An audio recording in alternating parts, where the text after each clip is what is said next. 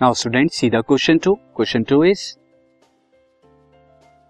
an object thrown at a certain angle एक object को एक सर्टेन एंगल पे थ्रो किया जाता है। To the ground moves in a curve path और ये क्या करती है? कर्व पाथ में जो है मूव करती है।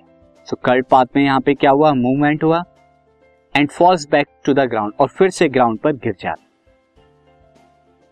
the initial and the final position of the path of object lie on the same horizontal line initial और जो फाइनल पोजिशन थी ऑब्जेक्ट की, वो सेम हॉरिजॉन्टल पाथ पर लाई करती है। तो हमें बताना है what is the work done by the gravity on the object gravity ने कितना वर्क डन किया है? स्टूडेंट फ़र्स्ट ऑफ़ ऑल मैं आपको कंडीशन समझा दूँ। ये एक हॉरिजॉन्टल पाथ था।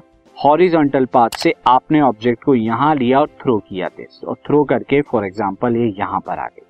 एंड यहाँ पे डिस्प्लेसमेंट कितना हुआ? मैं एस ले लेता हूँ। ये एक ही लाइन पर है।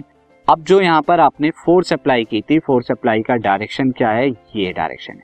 जो कि कितना एंगल बना रहा है? दिस इज़ एंगल थीटा ये एंगल कितना बना रहा है? Theta one so now see so यहाँ पर हम करेंगे consider an object at point A A पर। तो ए पॉइंट हमारा यहाँ पर हो गया this point A and this is point B B point ये हो गया। तो जब हम कंसिडर कर रहे हैं ए पर था thrown with a force F at an angle of theta theta पर किया।